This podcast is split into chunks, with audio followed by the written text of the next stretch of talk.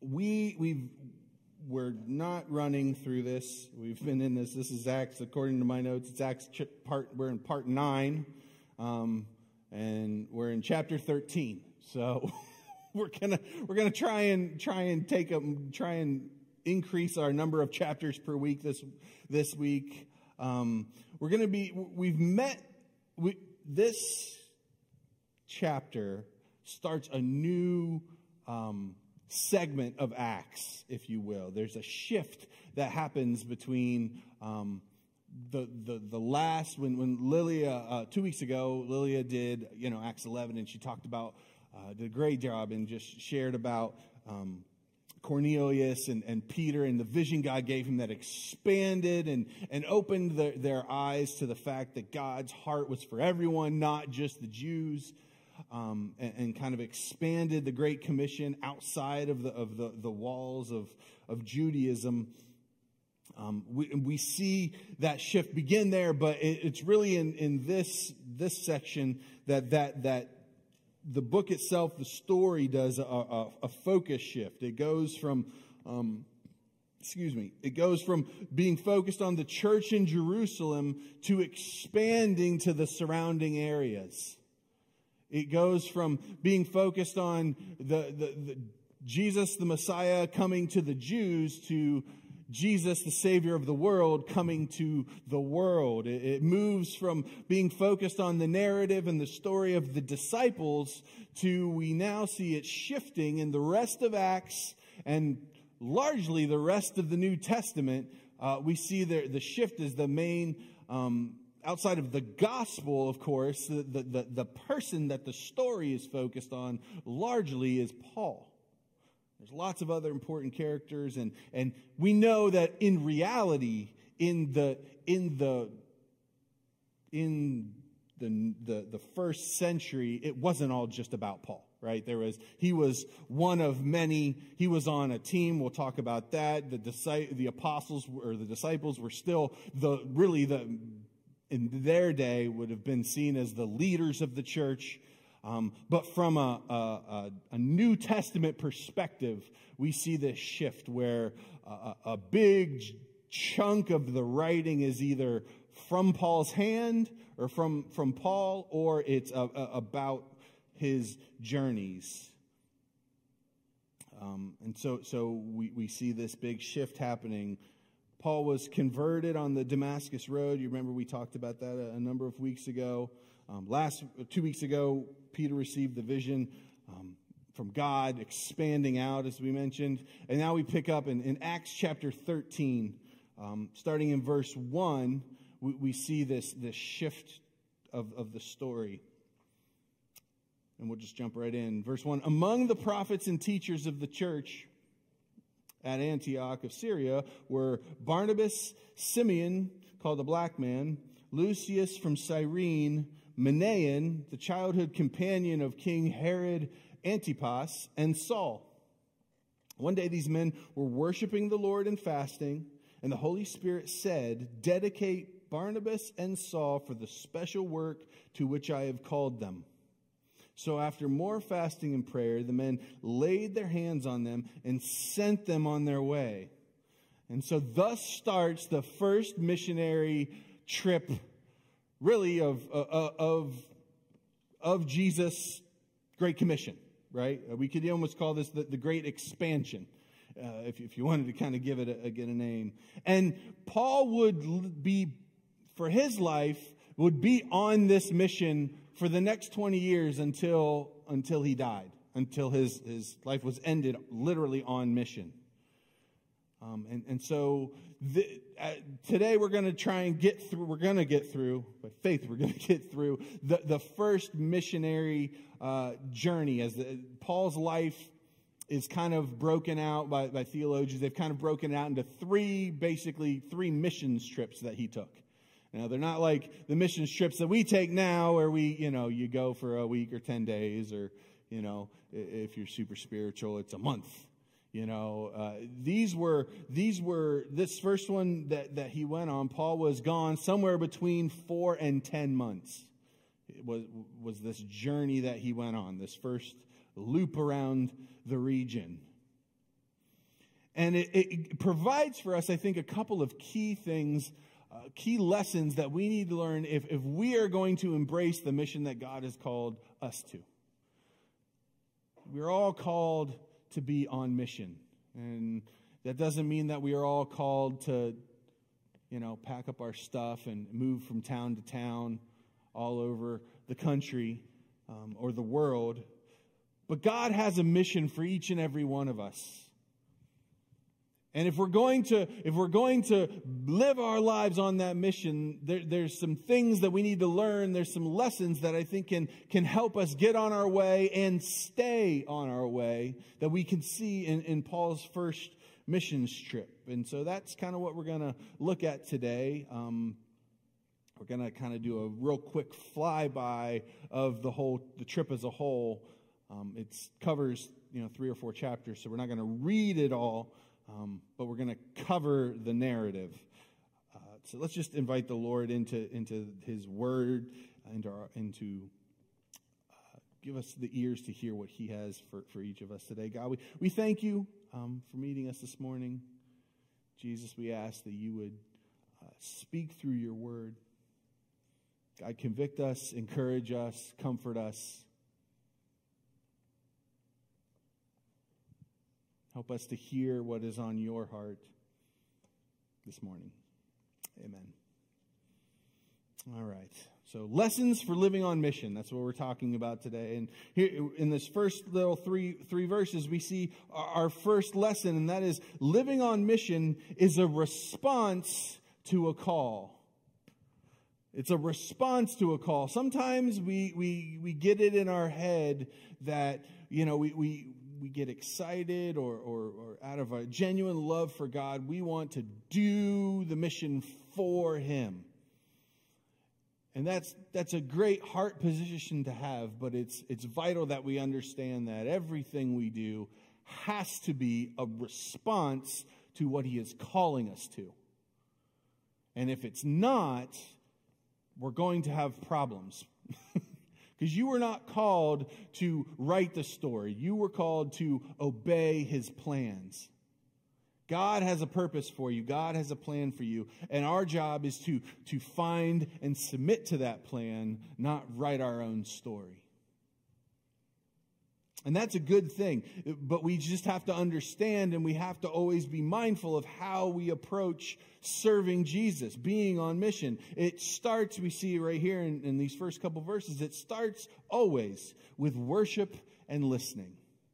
If we really want to be on mission, if we really want to be on the, the path that Jesus has for each one of us, it starts with being, um, starts with worship. It starts with listening. There are three things that through His Holy Spirit we need to receive from Him before we do anything. The first one is, is patience. We, we, we need to receive the patience to wait for the Lord. We've talked about this a lot lately. God not only has a plan for you, He has a timetable for you. You know, when we read uh, Bible narratives, uh, it's really hard to sometimes get an accurate sense of timing of things, right? Because it's so much of history crammed and truncated, and certain things are elaborated and take up chapters and chapters that only happened in a day or two, and then there's, you know, gaps where there's one chapter and it covers hundreds of years at times. Um, and so it, it the, the timing of things gets messed up. This, this, and Paul's life is a good example. You know, this sending, um, Paul going on his first missionary journey, the distance between that and, and his um, conversion and initial call is over a decade. There was 10 years between the time that, that Jesus met Saul on the, on the Damascus Road and, you know, knocked, literally knocked him off his high horse and, and blinded him and all that. You remember that story? Um, and, and, first told him, you know, I have a job for you. And, and his first actual missionary journey was over 10 years. It's hard sometimes to wait for God's timing. It's hard to accept the fact that we have, we, God sometimes gives us a, a vision for something or, or uh, puts a desire, a passion in our heart to do something or, or be something, and, and it doesn't happen right away. And I want to encourage you today that there is not always a direct link between your faithfulness and God's timing. That sounds wrong, but let me explain. Just because you're being faithful doesn't, doesn't automatically speed up the timetable that God has for certain things. Does that make sense? Sometimes it is by his sovereign plan for reasons and factors and variables that we will never fully comprehend that this is the moment in time that that thing is going to happen. And you can be faithful here and here and here and here and here and all the way up, and it's not going to make this happen quicker. Sometimes it can. Our faithfulness can definitely delay things if we're not faithful, right? We, I, we all, I think, know that. But, and, and that can be a hard truth. That can be frustrating to think about um, at times. But it can also be freeing. Because what the enemy likes to do is he likes to convince us, and we live in a society that loves to sell us on this idea that if you just do everything right, everything will go right. Right? And it's not right. That's completely not right. And most, most things that you can do everything right, and sometimes things still take a certain amount of time. There's no way to make good red sauce in an hour. Just the laws of physics. It takes time. There are things that, that, that God has a time for, and we need to learn, and God wants to develop um, patience in us to not just wait for the right, for, for, for the vision to what He wants us to do, but wait for the release and His timing on when to do it. So that's the first thing. God wants to develop in us, and we need to receive and develop a mentality of patience and waiting on God's timing. But along with, with patience, we need patience, but we also need to receive His plans. Say His plans. His plans. See, God has plans for us, and we have to take the time to know that God is sending you to whatever it is. That it is His plan, that, that He is sending you on this mission. It's what, what keeps you going when things don't look like they're working out. It's knowing that, that you are in the will of God, that you are, are pursuing what He wants for your life, that you are faithfully obeying the call that He has put on you. We need to have plans because uh, I an old basketball coach used to say all the time, you know, if you aim at nothing, probably know the end of this, you'll hit it every single time right? if you aim at nothing in, in basketball when you're shooting, um, one of the things they, one of the, the basics they teach you is, you know, aim small, miss small. You don't just aim at the backboard. You don't just even aim at the hoop. You pick a spot. You pick, you know, the little, there's those little metal brackets around the hoop where the, the net is that they, you know, that's tied up there. You pick one, one little one inch square. And the, the more narrow your, your, your focus is, more accurate your shot will be. God has, has plans for us, and we need to, we need to receive those plans so that we, we will be able to run and walk, whatever, he, whatever speed He has for us, towards those things. Because there's a million options out there, right? And so much of the time, I think a lot of us are just drowning in the, the, the, American option sea. There's a million things we could be doing good things, right things, great things, fun things, important things. There's, a, there's, there's just an endless list. We have to be patient and wait to receive from the Lord what are your things and run towards those to accept the fact that you can't do, you can do anything through Christ, but he can't, he won't ask you, and you can't do everything through Christ. So we need his patience, we need his plans. And the third thing that, that the Lord wants to develop in us is we need his passion. God wants to give us a passion for our life, not just for being alive, but for our life, for the things that we are doing, for the things we are pursuing, for Him. He wants our life to be, um, He wants you to have things in your life that, that you are passionate for and against. You look at, look at Paul's life If you could wanted to sum it up, sum his life up in one, one word, passionate would, would be a good one. There was not, there was, a, when you read his story, when you read his writing, he was, all, he tended to be very for things and very against things, right? There is, God wants to instill in us a passion for the plans that he has for us. And passion is not just about emotion. Passion is not just about, um, it's not really even about expression of emotion. Sometimes we talk about, oh, that guy is so passionate. And what we're really talking about, he is very expressive, right? We, it's easy to say, oh, this person, you know, they're, they're so passionate about, we see in the church, they're so passionate about worship. Uh, and what we're saying, and it's not wrong, but what we're saying is we can see that they're, demo, they're very demonstrative in their worship but the really the biblical understanding of, of passion, when we use that word, it's not really about how demonstrative you are in your expression or even how, how much you emote emotionally.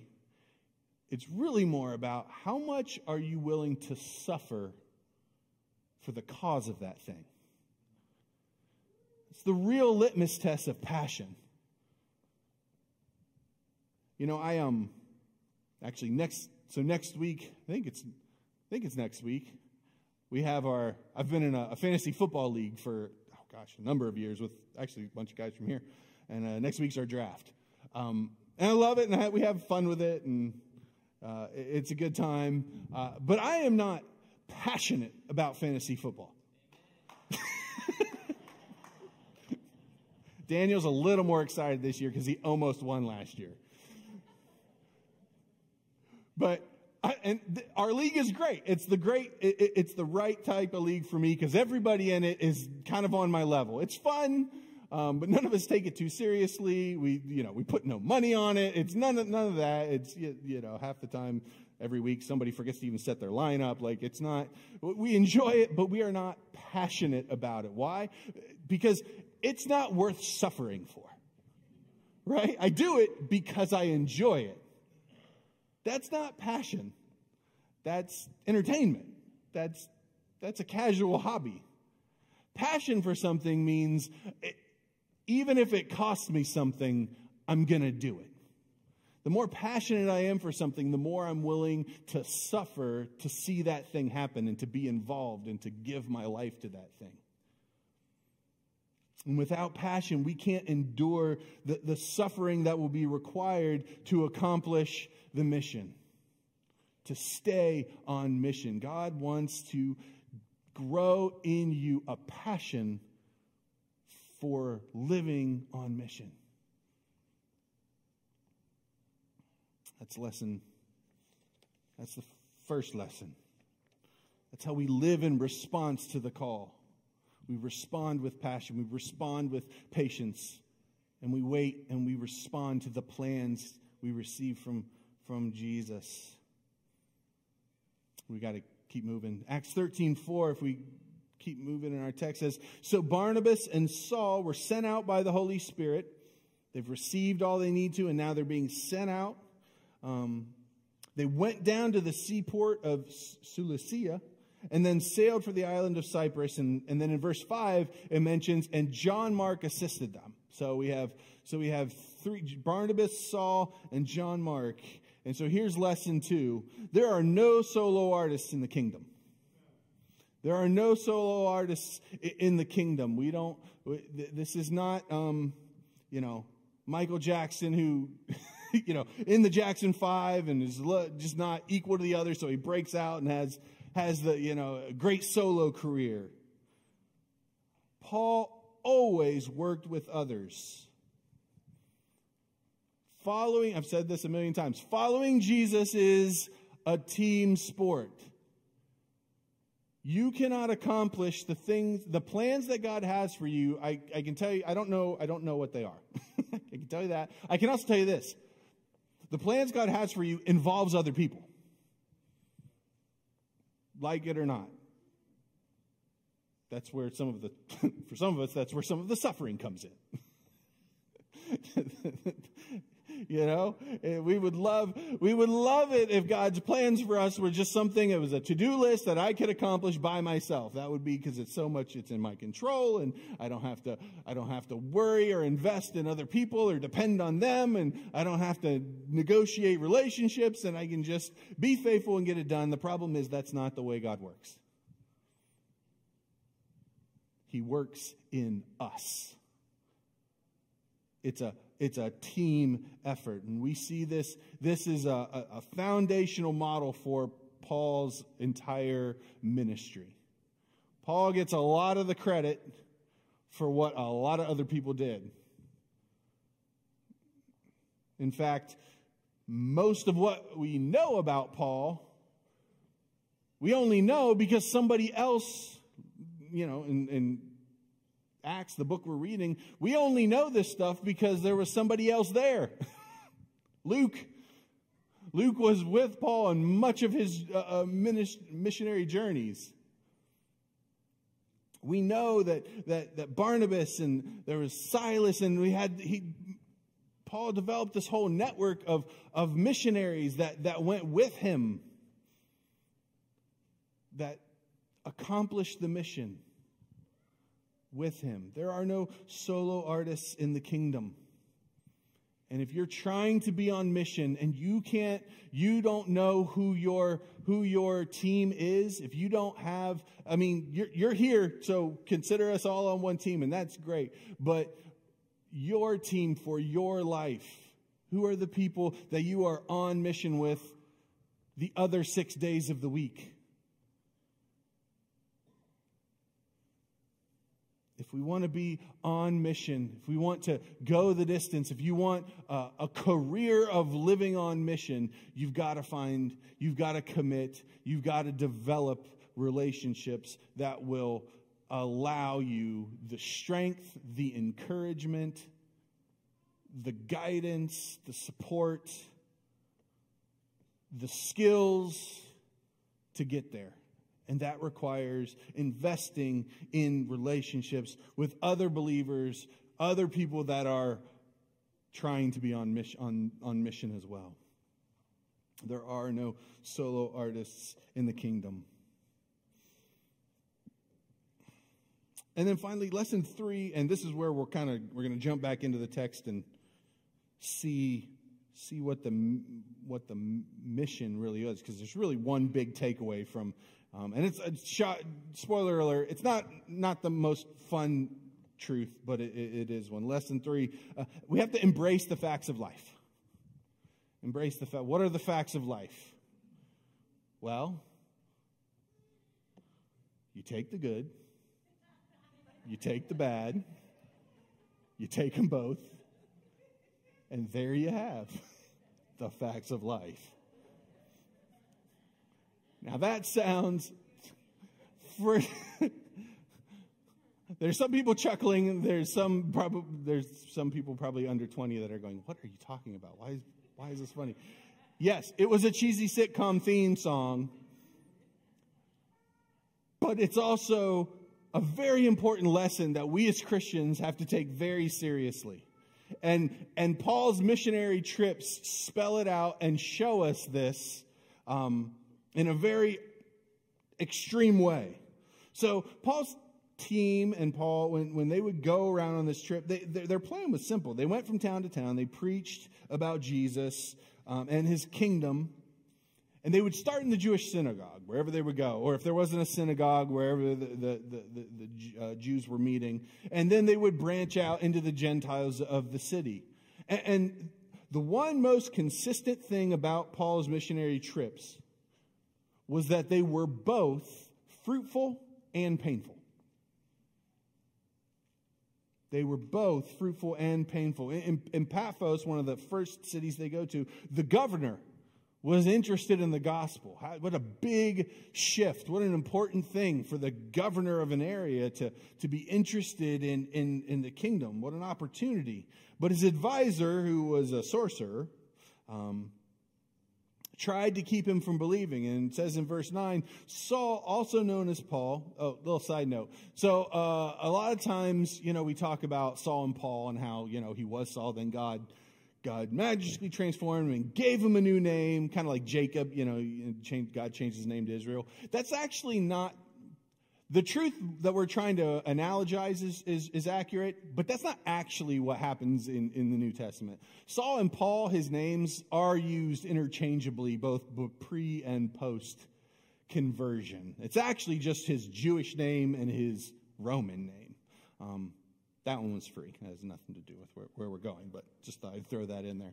Um, so, uh, verse 10, uh, he, then he said, you are, this is Paul, he's talking to this, the sorcerer. He says, you are the son of the devil, full of every sort of deceit and fraud and the enemy of all that is good. Will you ever stop perverting true ways of the Lord? Watch now, for the Lord has laid his hand of punishment upon you, and you will be struck blind. You will not see the sunlight for some time. And instantly, uh, instantly, mist and darkness came over the man's eyes, and he began groping and begging for someone to take his hand and lead him. When the governor saw what had happened, he became a believer, for he was astonished at the teaching about the Lord. So, what, what a great, I mean, dramatic, not great for the sorcerer, but what an amazing moment where God there's this, this, this opposition to, to the gospel, and God uses, and because God likes to do this, totally, totally turns the opposition on its head and, and flips it, right? And uses that very opposition to convince this governor that, that, that the Lord is real and that, that he, he, he should accept and, and, you know, trust in, in Jesus. What a great outcome. But look what happens as a result. The next, very next verse, verse 13. Paul and his companions then left Paphos uh, by ship for Pamphylia, uh, landing in a port town of Perga. There, John Mark left them and returned to Jerusalem. And we, will, we can see later that this was not an amicable split.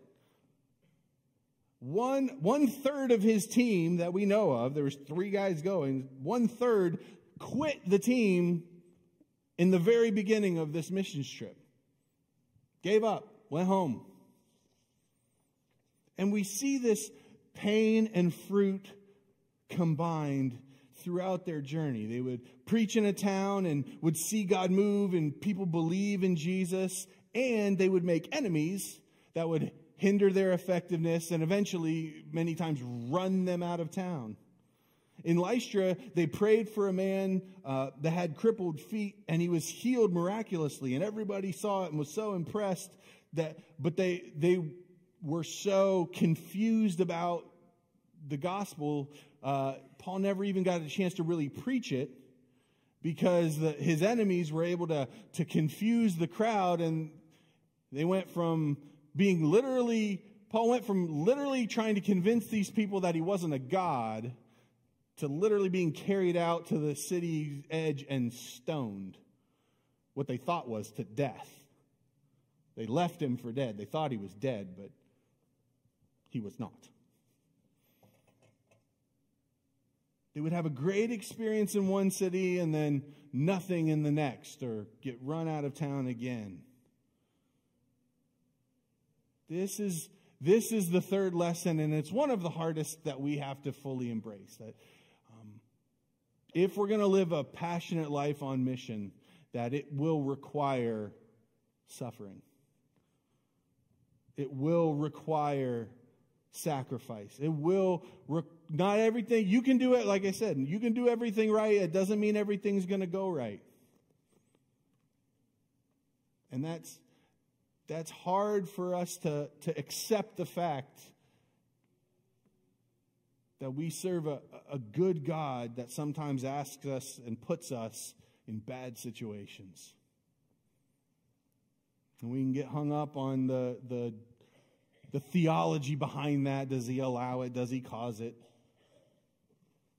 And there's some valid conversations to be had in that area. But at the end of the day, when you're fearing for your life or your job's at risk because you, you dared to tell somebody the truth or your friend doesn't want to be your friend anymore because of what you believe. Um, those theological nuances don't really matter much, do they?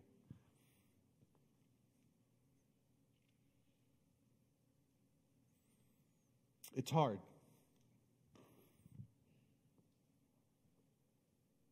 But the reality is, loving Jesus is worth it. That's, when we talk about passion for Jesus, that's what we're talking about. That was the, that was the power that allowed Paul to go through everything he went through. Because there was literally nothing this earth or the, or demons or the devil or hell itself could throw at him that to his mind was anywhere near worth what Jesus had already given him we see this in, uh, in Philippians chapter 3. I know we're jumping out of Acts, but it's a good one. 3 8, he says, Yes, everything else is worthless when compared to the infinite value of knowing Christ Jesus my Lord. For his sake, I have discarded everything else, counting it all as garbage, so that I could gain Christ and become one with him. I no longer count my own righteousness through obeying the law. Rather, I become righteous through faith in Christ. That means I I do everything. The answer is always yes. That's what that means. Jesus is going to ask me to do something, and my answer is yes before he can even get it out of his mouth. For God's way of making us right with himself depends on, on faith. I want to know Christ and experience. This is, this is one of those verses where I say both wow and ow and huh. 10. I want to know Christ and experience the mighty power that raised him from the dead. I'm good with that part. I want to suffer with him. What? How can, I mean, how do you say that? How do you, how do you get to the place where you can say that with a straight face and an honest heart? That I want to suffer with him, sharing in his death if we keep going, so that one way or another I will experience the resurrection for the dead. Listen, the only way you can say that, and this is, this is coming back to the point. The reason Paul could say that wasn't because he enjoyed getting beat. Wasn't because it was some masochistic, perverted sort of, hey, I, if I take this pain on, I'm earning something or I'm getting some perverse pleasure out of it. No, he accepted the reality that suffering is a part of it. And so when he says, I want to suffer with him, he's saying, I will take it all. This is worth that. Bring it. Bring it. And that's, that's what living a passionate life is all about. It's not saying that we, it's not getting to this place where you're so mature where you never feel pain or you're not afraid or you're not uncertain or any of those things. It's getting to a place that all of that stuff you can look at dead in the eye and go, Jesus, you're worth all of that. And that's the life that Jesus calls us to. Is it easy? No, but here, here's some good, some weirdly, oddly good news. The pain is coming anyway. you can live for Jesus or not live for Jesus. You can passionately pursue his plans or do your own thing. It doesn't matter. Bad stuff's going to happen. Right? We can choose, though, to to have a purpose behind it, to have a passion, to have something that's worth the pain to have something that, that we, we can look past the, the, the, the, circumstances and go, you know what? This stinks. This hurts. This is horrible. I'm not even sure if I'm going to make it through this. But there is something in someone that is worth all of this. And I will, I will passionately pursue it. And if this thing takes me out, fine. I get to go with be Jesus and done with this whole thing anyway. This is the life that Jesus invites us into. And I feel like, and I've I, in my own life, I have to I, I have to admit, I I struggle at times with the passion part of this. I, I, I miss the intentionality of feeling like my life has, has a significant drive to it. Like I'm just going through the motions. Like it, it's all just kind of like like it doesn't have significance.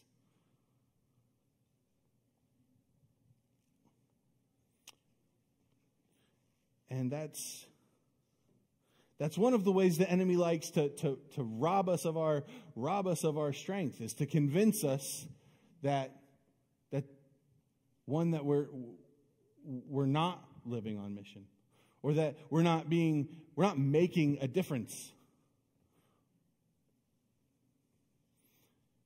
And so I want to close today with just uh, just a simple time of invitation, specifically for for passion. Um, I don't think I'm the only one at times, and you may be, may be here today and, and feel like, yeah, I mean, I love Jesus, but it's, if you're honest, it's, it's been a, you're maybe you're in a season or it's been a long time since there was any, any real passion behind your walk. Where you got up in the morning and really felt like there was something important that God wanted to say to you or be with you or do through you.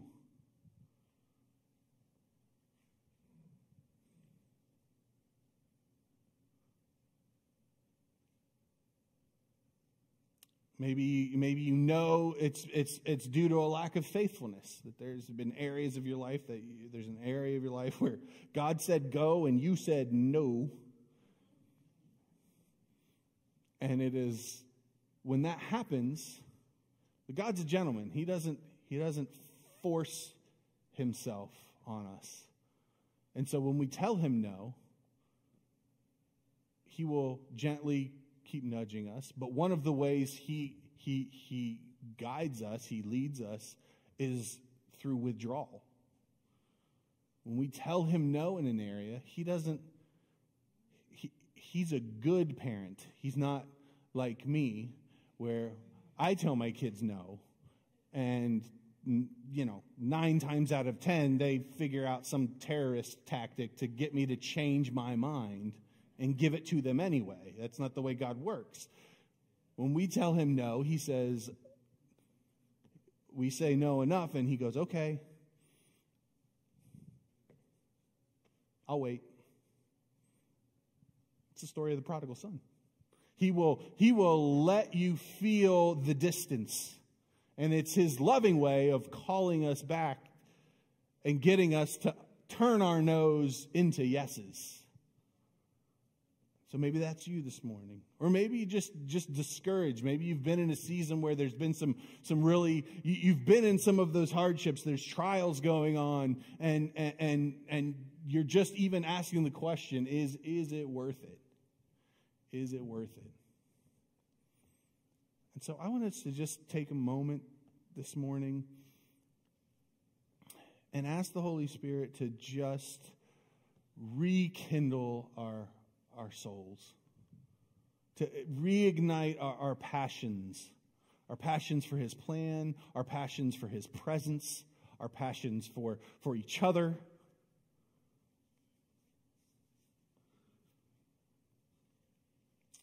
And the way I want to do this is, is real simple. Um, there's a there's a, a, a, band I I I love called Shane Shane. They have that they, they have a song that I think fits this moment really really well. Um, kind of conveys the the what what this kind of heart's cry is. And so we're just going to simply play play the song and I want to invite you to to just sit and the words will be up on the screen uh, and just listen, feel free to to sing it as a prayer. Um, but if that if, if that if you want to respond to, to this invitation, if you if you feel like if you're honest and you say, I, God, I need, I need a touch. I need, I need more of you. I need to be reignited. I want to encourage you to, during the song, to just come down, come down front. And, um, during, just during the song, and then a- after the song ends, we're just, we're just going to have a, mo- a, moment of prayer and, and, and ask the Lord to, to rekindle some things and to move in us. Um, let's let's do that. We got that.